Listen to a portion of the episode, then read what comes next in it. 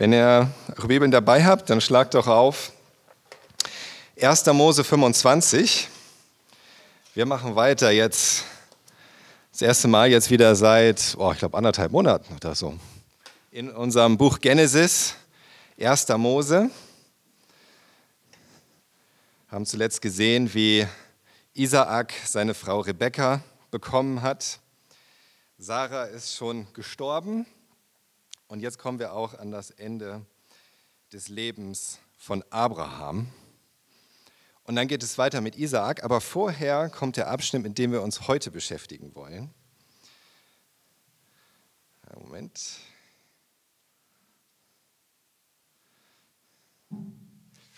Und zwar ist das aus 1. Mose 25, die Verse 1 bis 18. 1. Mose 25, die Verse 1 bis 18. Wenn ihr eure Bibeln habt, lest mit. Für die, die am Donnerstag beim Filmabend dabei waren, das hier ist Leben und Wahrheit. Ich lese euch mal den Abschnitt vor. 1. Mose 25, 1 bis 18. Auch Abraham heiratete wieder. Seine Frau hieß Ketura. Sie gebar ihm Simran, Jokshan, Medan, Midian, Jischbak und, und Schuach. Jokshan zeugte Saba und Dedan. Von Dedan stammen die Aschuriter, die Letuschiter und die Leumiter ab.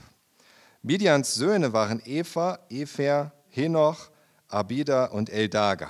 Sie alle waren Nachkommen von Ketura.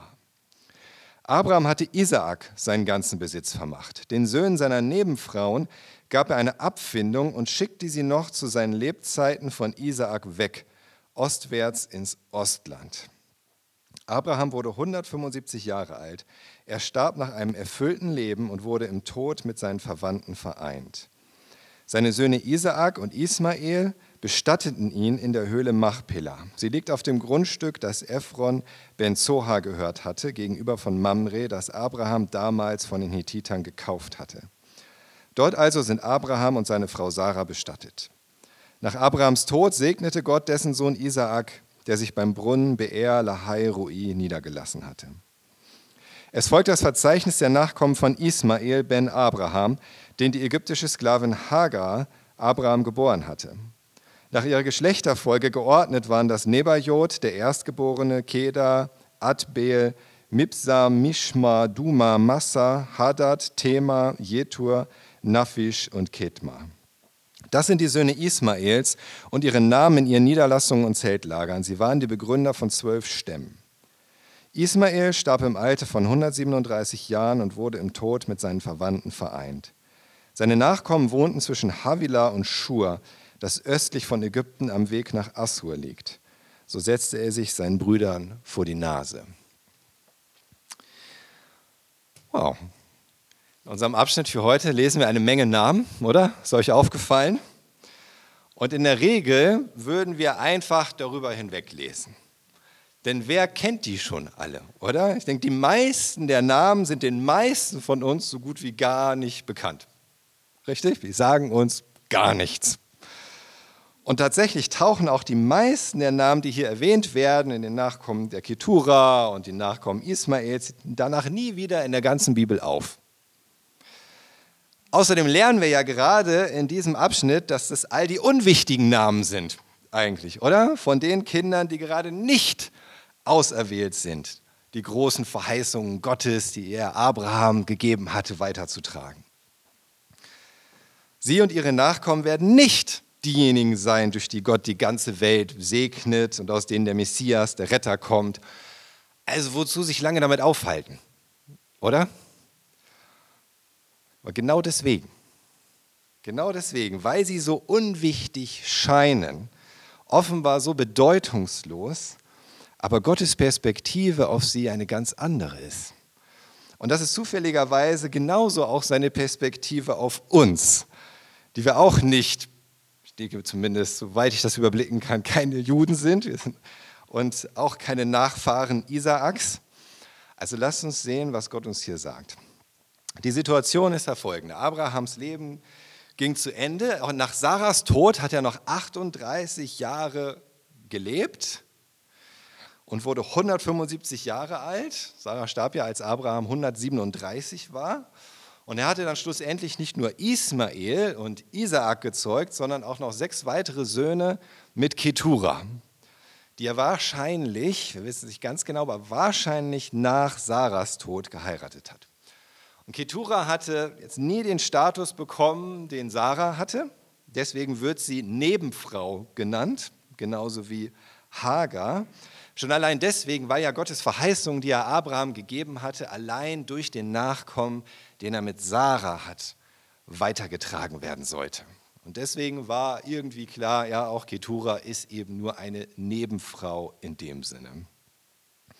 Und Abraham war konsequent, auch wenn er sicherlich alle seine Söhne geliebt hat, von seinem erstgeborenen Ismael bis zu seinem letztgeborenen Schuach,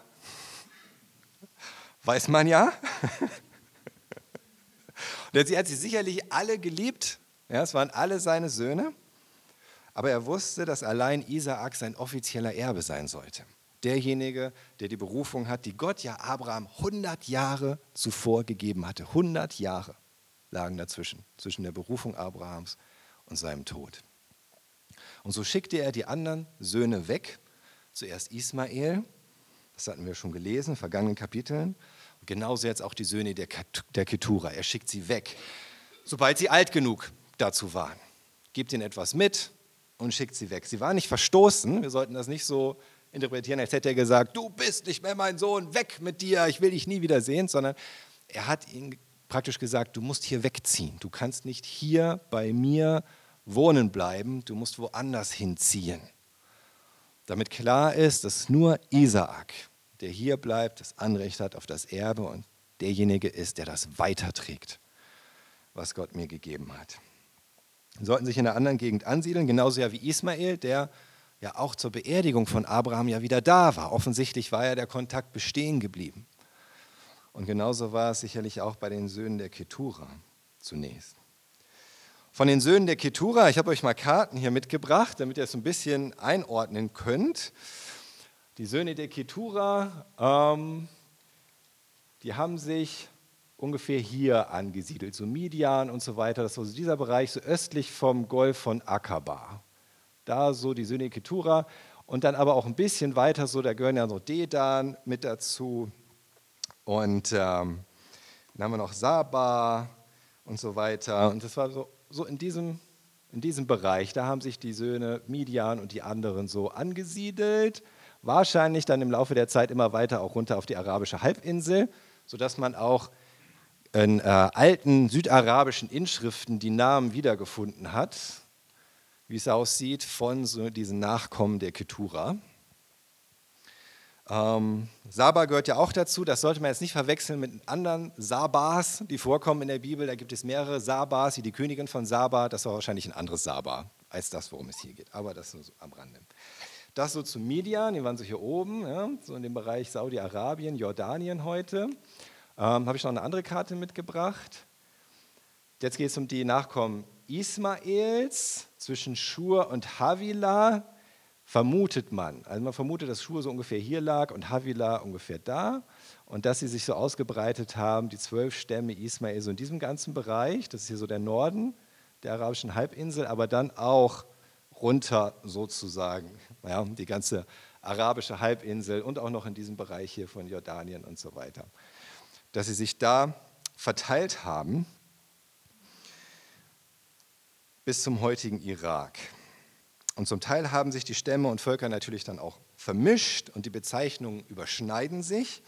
Zum Beispiel werden später die Midianiter, wenn es um Josef geht, da kommen wir noch dazu, auch als Ismaeliten bezeichnet, interessanterweise. Weil die Midianiter im Gebiet der Stämme Ismaels lebten und weil sie Nomaden waren und weil Ismaelit irgendwann so ein Oberbegriff für Nomade wurde, ja, alle Nomaden waren dann irgendwie Ismaeliten sozusagen, weil Ismaeliten bekannt dafür waren, Nomaden zu sein. Das ist ungefähr so, so Tesafilm sozusagen, ja, Tempotaschentuch. Also der, das wurde so ein Inbegriff dafür. Ismaeliten waren Nomaden, Midianiter waren Nomaden. Außerdem haben die Stämme sich ohnehin ziemlich stark vermischt und so wurde das so, so nicht mehr ganz getrennt. Und äh, viel wichtiger ist jetzt aber die Frage, als die Frage, wo sie gesiedelt haben, ist das die Frage, was eigentlich aus ihnen geworden ist. Sie waren ja nicht erwählt wie Isaak. Aber hatte Gott deswegen keinen guten Plan für sie? Nein. Zunächst einmal nein, würde ich sagen, so auf den ersten Blick. Stattdessen sehen wir die Midianiter bzw. die Ismaeliten, dass sie beteiligt sind am Menschenhandel mit Josef, dem Enkel von Isaak. Wir lesen in 1. Mose 37, Vers 28. 1. Mose 37, 28. Als die midianitischen Händler herankamen, zogen sie Josef aus der Zisterne, sie verkauften ihn für 20 Schekel Silber an die Ismaeliten, die ihn nach Ägypten mitnahmen. Sie waren also nicht nur Nomaden der Wüste und Kaufleute, sondern auch Sklavenhändler. Okay. Später, nachdem das Volk Israel von Gott aus Ägypten befreit worden war, bekommen die Moabiter, etwas nördlich von den Midianitern lebten, und die Midianiter, die bekommen Angst vor dem Volk Israel. Und sie verbünden sich und sie bezahlen den Propheten Biliam, damit er das Volk Israel verfluchen soll. Das gelingt nicht, denn Gott will Israel nicht verfluchen, sondern segnen. Also hacken sie zusammen einen anderen Plan aus, nämlich dass sie den israelitischen Männern einfach ihre Frauen anbieten und diese Frauen dann die Israeliten zum Götzendienst verführen. Und das, das funktioniert. Und viele werden verführt und am Ende kommen 24.000 israelitische Männer deswegen um, weil sie von Gott bestraft werden. Durch die Midianiter. Und daraufhin zieht Israel gegen die Midianiter in den Krieg und nimmt blutige Rache. Könnt ihr alles nachlesen. 4. Mose 22 bis 25. Noch später, als Israel im verheißenen Land lebt, dann werden sie wieder von Midianitern angegriffen und immer wieder ausgeraubt, bis sie sich Gott wieder zuwenden die Israeliten, und unter der Führung Gideons die Midianiter vernichtend schlagen. Und auch da werden die Midianiter übrigens wieder als Ismaeliten bezeichnet. Das könnt ihr in Richter 8 nachlesen. Also wieder nicht so toll. Und an anderer Stelle, da werden ismaelitische Stämme als Hagariten bezeichnet, denn Ismael war ja der Sohn der Hagar. Das sind die Hagariten. Und äh, die werden dann wiederum von den israelitischen Stämmen im Ostjordanland besiegt und vernichtend geschlagen. Das könnt ihr nachlesen in 1. Chronik 5. Da heißt es dann im Vers 19, und sie kämpften gegen die hagaritischen Stämme Jetur, Naphish und Nodab. Jetur und Naphish werden auch hier bei uns in 1. Mose 25 erwähnt, als Nachkommen von Ismael.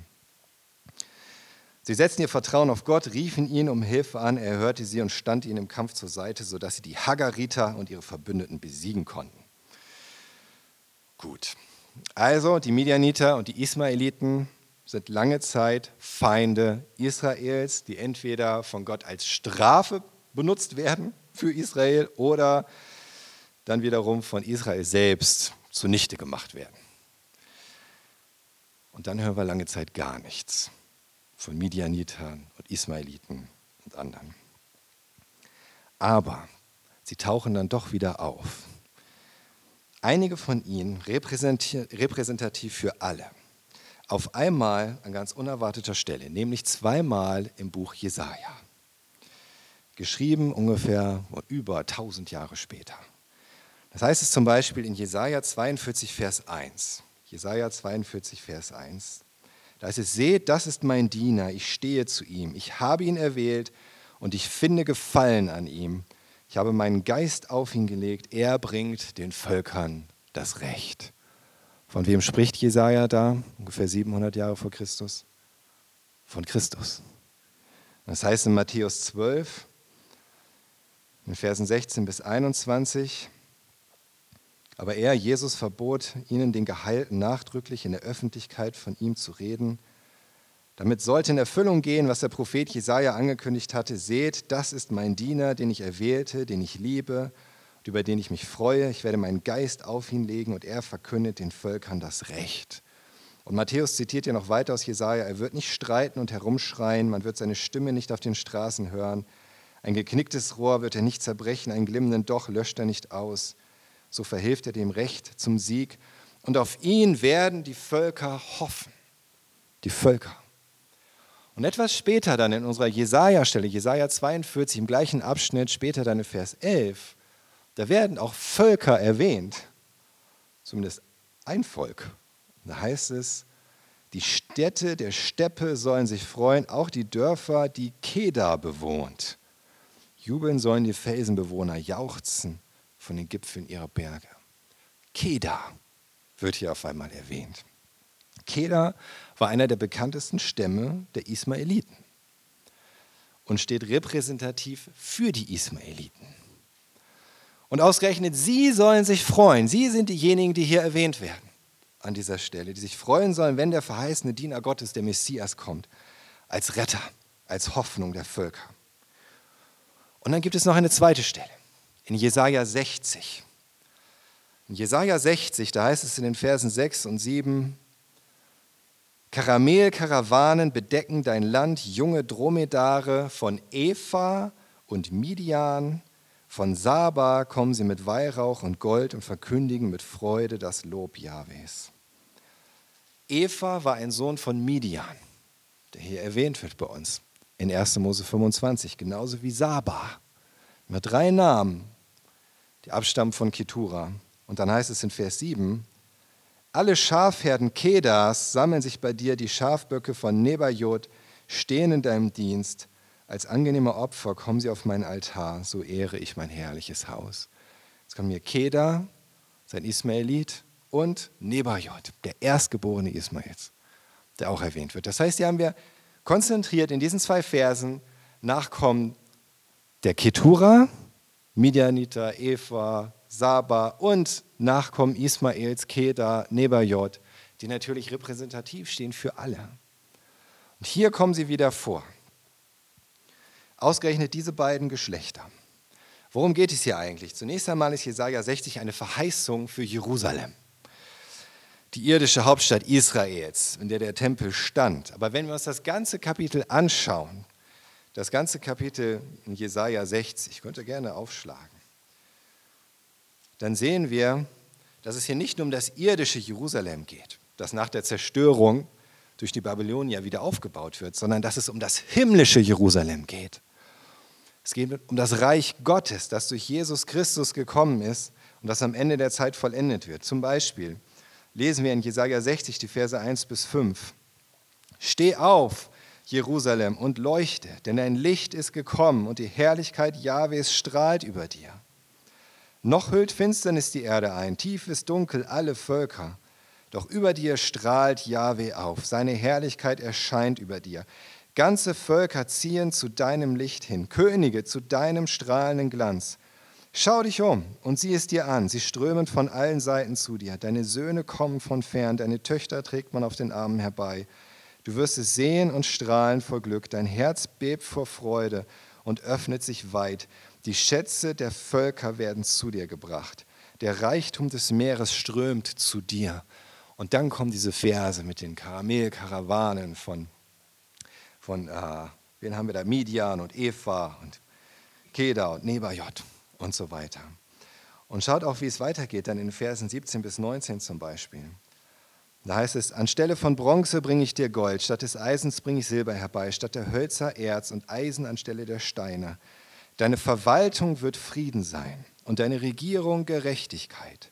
Man hört nichts mehr von Gewalt in deinem Land, von Verwüstung und Zerstörung in deinem Gebiet. Du wirst deine Mauern Rettung nennen und deine Tore Lob. Und jetzt kommt's, das Licht der Sonne wirst du künftig nicht mehr brauchen, auch nicht mehr den Mondschein in der Nacht, denn dein ewiges Licht wird Jahwe sein. Dein Gott leuchtet dir in herrlichem Glanz. Wir sehen, es ist zunächst eine, eine Verheißung an Jerusalem, der Wiederherstellung, des Aufbaus, aber dann sehen wir, es geht auch weit darüber hinaus. Wenn es heißt, es wird deine Verwaltung, wird nur noch Frieden sein und Gerechtigkeit, es wird keine Gewalt mehr geben, die Völker werden zu dir strömen. Und natürlich sehen wir einen Teil davon zum Beispiel in der Wiederherstellung Israels und Viele wenden das auch darauf an, deine Söhne kommen von fern, deine Töchter trägt man auf den Armen herbei und es ist eine stückweise Erfüllung.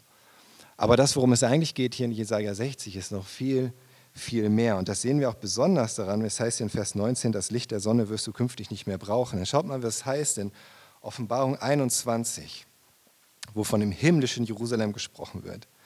Offenbarung 21, 22 bis 26. Da heißt es, einen Tempel sah ich nicht in der Stadt. Der Herr selbst ist ihr Tempel, der allmächtige Gott und das Lamm. Die Stadt braucht weder Sonne noch Mond, damit es hell in ihr ist. Sie wird von der Herrlichkeit Gottes überstrahlt und ihre Leuchte ist das Lamm. Die Völker der Erde werden in ihrem Licht leben und ihre Könige werden kommen und ihren Reichtum in die Stadt tragen. Ihre Tore werden den ganzen Tag offen stehen. Sie werden immer offen sein, weil es dort keine Nacht mehr gibt. Die herrlichsten Schätze und Kostbarkeiten der Völker werden in die Stadt gebracht. Johannes redet hier davon, auf der einen Seite, dass es gar keine Sonne mehr braucht, weil die Herrlichkeit Gottes so leuchtet mit diesem himmlischen Jerusalem. Keine Sonne, kein Mond, genau wie das, was Jesaja ankündigt, schlussendlich in Jesaja 60, Vers 19. Und das Interessante ist ja auch, dass auch Johannes in der Offenbarung davon schreibt, wie Könige und Völker ihre Schätze bringen. Und das ist auch genau das, was Jesaja angekündigt hat, schon im Vers 3. Ganze Völker ziehen zu deinem Licht hin, Könige zu deinem strahlenden Glanz. Und auch später in Vers 5, die Schätze der Völker werden zu dir gebracht. Das ist genau das, was Johannes letzten Endes dann wieder sieht und wiederholt in der Offenbarung. Das heißt, auch hier in Jesaja 60 geht es um das himmlische Reich Gottes letzten Endes das himmlische Reich Gottes, das durch seinen Sohn Jesus Christus anbricht und zu uns kommt. Und Jesus wird in der Offenbarung als das Lamm bezeichnet, weil er das Opferlamm ja ist.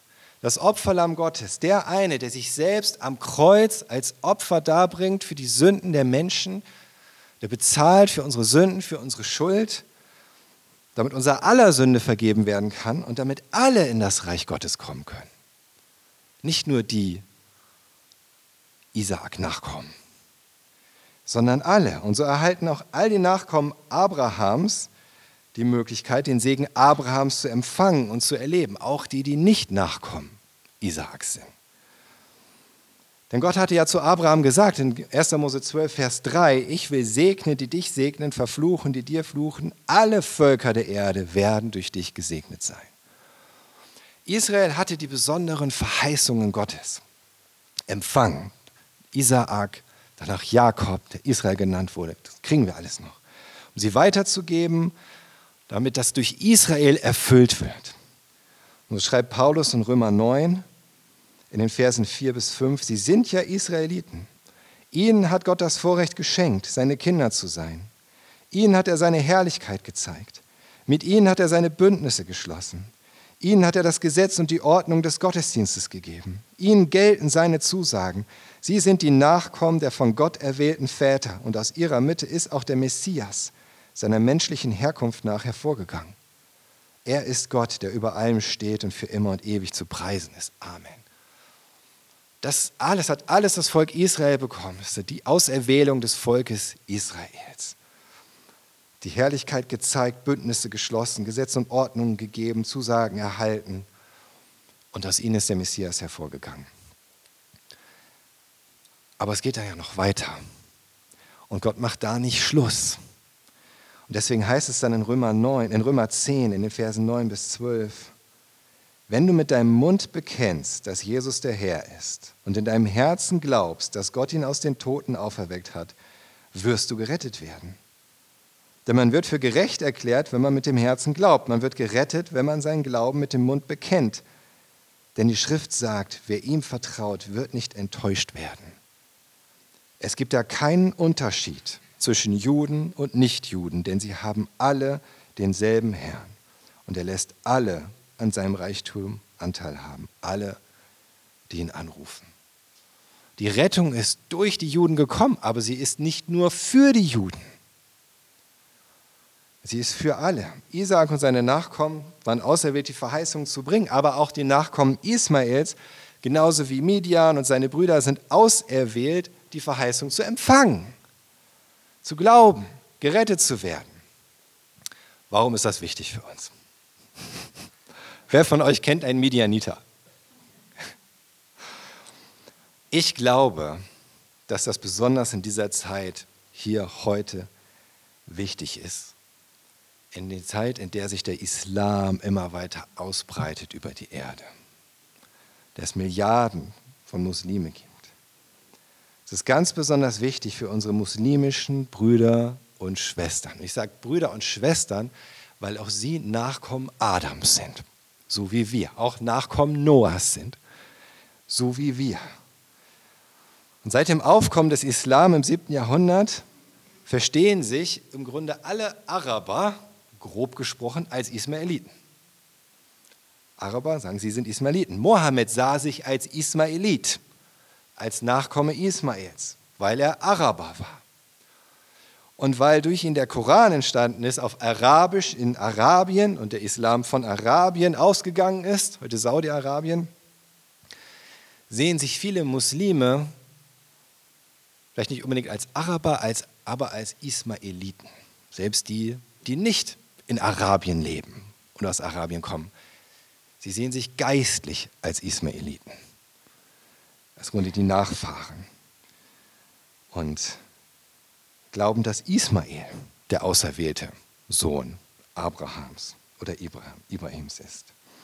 Und deshalb glaube ich, dass diese Prophetie in Jesaja 60, dass diese, diese Perspektive so wichtig ist. Schaut mal nochmal, Jesaja 60, Verse 6 und 7. Karamellkarawanen bedecken dein Land, junge Dromedare von Eva und Midian, von Saba. Alles die, die sich da verbreitet haben im Norden von Arabien, Jordanien. Sie kommen mit Weihrauch und Gold, verkündigen mit Freude das Lob Jahwes. Nicht nur Allahs, sondern Jahwes. Alle Schafherden Kedas sammeln sich bei dir, die Schafböcke von Nebajot. Die Ismaeliten stehen in deinem Dienst. In Gottes Voraussicht, denke ich, hat er das hier für uns niedergeschrieben, gerade im Blick darauf, dass die Ismaeliten sich so ausbreiten auf dieser Erde. Und er sagt ihnen, auch ihr sollt gesegnet werden durch den Nachkommen eures Bruders Isaak. Ihr gehört zwar nicht zu denen, die auserwählt waren, das Volk Gottes, als Volk Gottes den Messias hervorzubringen, aber ihr gehört zu denen, die auserwählt sind, durch ihn gerettet zu werden und gesegnet zu werden. Und ich glaube, das passiert auch ganz besonders in unserer Zeit. Noch nie gab es so viele Berichte davon, dass Jesus sich ausstreckt und Menschen sucht und ihnen begegnet. Und häufig ist es schwierig, Muslimen von Jesus zu erzählen. Und sie sind sehr verschlossen, aber er ist größer und er begegnet ihnen dennoch. Und es ist am allerbesten, wenn man das ein persönliches, in einem persönlichen Zeugnis hört. Und deswegen habe ich Sima gebeten, dass sie uns ein bisschen erzählt, wie Jesus ihr persönlich begegnet ist. Und ich finde es ganz toll, dass sie so spontan sich dazu bereit erklärt hat. Und ich bitte dich, Sima, magst du nach vorne kommen? Und erzählen, wie Jesus dir begegnet ist. Hallo, ich bin Sima. Ich äh, komme fünf, seit fünf äh, Jahren in Deutschland gekommen, aber Entschuldigung, ich kann nicht gut Deutsch sprechen, weil ich kann äh, keine Deutschkurs. Ähm, BAMF sagt mir äh, nur äh, Ukraine-Menschen Deutsch lernen und dann Iraner-Menschen. Ich sage kein Problem, aber Jesus hilft mir. Äh, ähm, ich äh, komme äh, fünf Jahre her in Deutschland. Ähm, nach äh, zwei Jahren ich kenne ähm, Jesus und ich habe viele Probleme. Immer ich spreche mit Gott. Ich sage, warum hier viele Probleme? Ich bin Mensch. Äh, warum äh, ich bin Frau? Viele Probleme. Gott äh, sagt, du hast Frau du darfst nicht äh, gut leben. Und meine Mama, mein Vater immer sagen, du hast Frau, du musst, ähm, Entschuldigung, ich kann nicht gut erzählen, äh, aber äh, es gab viele, viele Probleme mit Frauen in Iran und äh, andere islamisch. Und in Deutschland, ich immer äh, Kirche gehen, aber nicht verstehen. Ich sage, warum alle Menschen sagen, Jesus ist Gott, ein Mensch ist Gott. Ich nicht verstehe. Aber einmal ich äh, viele, viele Probleme und mit Gott sprechen und sage, Gott, ich äh, möchte nicht leben. Bitte, bitte, heute ich schlafe nicht, äh, ich, äh, wachen bitte äh, hilf mir. Aber ich äh, zwei Jahre, ähm, äh, Entschuldigung, zwei ähm, Stunden schlafen und nach wach. Und eine laute Sprechen in meinem Zimmer. Gott, Jesus sagt mir, Sima, du, meine Tochter, ich bin dein Vater. Ich helfe dir, ich immer mit dir. Ich, ähm, ich ähm, setze mein Bett und meine Hand an, äh, her und dann sage, äh, okay, du hast Jesus, du hast äh, Gott vor mich. Alle Menschen sagen, ja, Sima, ich helfe dir immer. Und dann, äh, ich schlafe gut, ich schlafe mein Herz glücklich, sehr, sehr glücklich. Und äh, dann äh, morgen, ich rufe meine Mutter, Iran, meine Familie, alle war Iran. Ich sage, Mama, Gott, äh, Jesus ist ja weiß Gott, Allah nicht Gott. Äh, meine Mama sagt, nein, du falsch. Ich sage, nein, Mama, ich spreche mit Gott. Und ein bisschen später meine Mutter, meine Schwester in meiner Familie sagen, ja, du hast recht, Jesus ist Gott. Mm, und bis jetzt, in äh, zwei Jahren, ich lebe mit Jesus jeden Tag, jeden Sprechen. Ähm, er äh, äh, nett, sehr nett für mich, für meine Familie, meine Kinder. Das freut mich für mich. Ich äh, jetzt äh, in Deutschland nicht allein, viele, viele Geschwister. Das ist sehr, sehr glücklich für mich. Jesus ist jeden Tag für mich mit mir. Ich helfe mir. Bis jetzt ich, äh, ich kann äh, nicht ähm, Deutschland, Deutschkurs und andere arbeiten. Ich darf nicht aber mein Herz ist glücklich, weil Jesus ist hier. Dankeschön. Das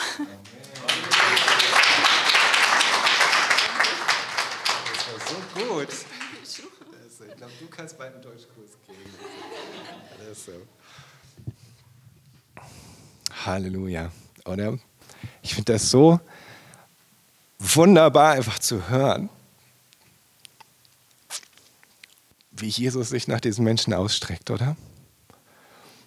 Auch gerade da, wo wir nichts tun können und so viel verschlossen ist und Länder sind verschlossen und selbst Herzen sind verschlossen, aber Jesus macht es trotzdem. Und dass er, dass er einfach diesen Weg geht und einfach Menschen wie Sima einfach persönlich begegnet und diese Gnade schenkt. Und er macht das ganz, ganz viel. Es gibt ein ganzes Buch darüber, das nennt sich Träume und Visionen von Tom Doyle. Ich habe euch mal ein Bild mitgebracht, ich kann es euch leider gerade so nicht zeigen, was, wo er ganz viele solche Berichte aufschreibt. War viele Jahre Missionar auch in der islamischen Welt und da viel, viel erlebt und Zeugnisse aufgeschrieben und das, da könnt ihr ganz viel davon lesen, wie Jesus Menschen begegnet ist. Und der selbst im Zuge des Krieges in Israel, der im Oktober ausgebrochen ist, wird davon berichtet wie Palästinenser von Jesus gerufen werden. Es hat ein, ein Professor für Neues Testament an der Houston Christian University, der Michael Laicona, der hat das auf Facebook geteilt, was ihm mitgeteilt wurde von einer Organisation, die sich um Untergrundchristen im Gazastreifen kümmert. Und ich habe euch das hier als Zitat mitgebracht. Und die haben geschrieben, in den vergangenen zwei Tagen haben wir Hunderten von Vätern gedient, die die meisten, wenn nicht sogar alle ihre Kinder im Krieg verloren haben. Als wir diese Männer in Sicherheit brachten, gaben wir ihnen zu essen, wuschen ihre Kleidung und begannen ihnen aus der Bibel vorzulesen und ihnen den Weg des Friedens durch Jesus zu zeigen. Und dann geschah ein großes Wunder. Letzte Nacht erschien Jesus mehr als 200 von ihnen in ihren Träumen. Sie sind zu uns zurückgekommen, um mehr aus Gottes Wort zu lernen und fragen, wie sie Jesus nachfolgen können. Das ist doch der Hammer, oder? Und sowas passiert mitten in einem Krieg da. Und Gott hat es uns ja von Anfang aufs Herz gelegt, dass irgendwie auch in diesem Krieg einfach Menschen zum Glauben kommen. Sei es auf der Palästinenser-Seite und auf der israelischen Seite. Weil das das Einzige ist, was retten kann. Und was wirklich Frieden bringen kann, Freiheit bringen kann. Und die Menschen Jesus so sehr brauchen. Und Gott ist so am Werk unter den Muslimen. Die, die Zeitschrift Mission Frontiers hat berichtet, dass von 600 muslimischen Bekehrten, die sie befragt haben, waren 25 Prozent durch einen Traum bekehrt. Sie hatten 25 Prozent von 600 Befragten. So viel macht Jesus das. So sehr liebt er diese Nachkommen Midians und Ismaels und die Ismaeliten. Und sind sicher nicht alle Muslime auf der Erde biologische Nachkommen Keturas oder Ismaels, aber geistlich gesehen sind sie es eben doch. Und es ist so interessant. Gott hat zu Abraham gesagt in 1. Mose 17, Vers 20, als es um Ismael ging, doch auch wegen Ismael habe ich dich erhört. Ich werde ihn segnen und fruchtbar machen und er wird sehr viele Nachkommen haben. Zwölf Fürsten wird er zeugen und ich mache ihn zum Vater eines großen Volkes sagt Gott da. Zwölf Fürsten, aber Vater eines großen Volkes. Und er ist in gewisser Weise der Vater der Muslime. Man sagt, das ist dieses große Volk, dessen Vater er ist. Aber jetzt muss dieses große Volk am Ende auch zum wirklichen Vater nach Hause kommen. Und das ist, worum es geht. Muslime glauben ja, dass Abraham ein großer Prophet war und sie wollen geistliche Nachkommen Abrahams sein, aber sie können das Erbe so nicht antreten. Sie können nicht ins verheißene Land, das Reich Gottes. Ismael, kann man in gewisser Weise sagen, steht überhaupt insgesamt für den natürlichen oder unerlösten Menschen, der außerhalb des Glaubens steht, der den Dingen Gottes feindlich eingestellt ist. Und Isaak steht für denjenigen, für diejenigen, die Jesus Christus vertraut haben, die eine, diese wunderbare neue Geburt erfahren haben durch die Kraft Gottes. Deswegen sagt Paulus, in Galater 4, 28. Doch ihr, liebe Geschwister, seid wie Isaak Kinder der Zusage Gottes. Auch die Kinder Ismaels sollen durch Jesus Christus Kinder der Zusage werden. Empfänger der verheißenen Rettung. Vielleicht werden sie deswegen besonders in Jesaja 60 genannt, weil diese Zeit kommen würde, in der es so viele von ihnen weltweit gibt und in der Jesus so viele von ihnen retten will.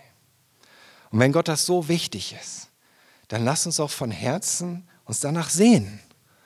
Lass uns wirklich dafür beten und den Muslimen in Liebe begegnen, ganz egal, was die Hamas in Israel getan hat, wie schlimm das war oder was islamistische Gruppierungen in Deutschland tun.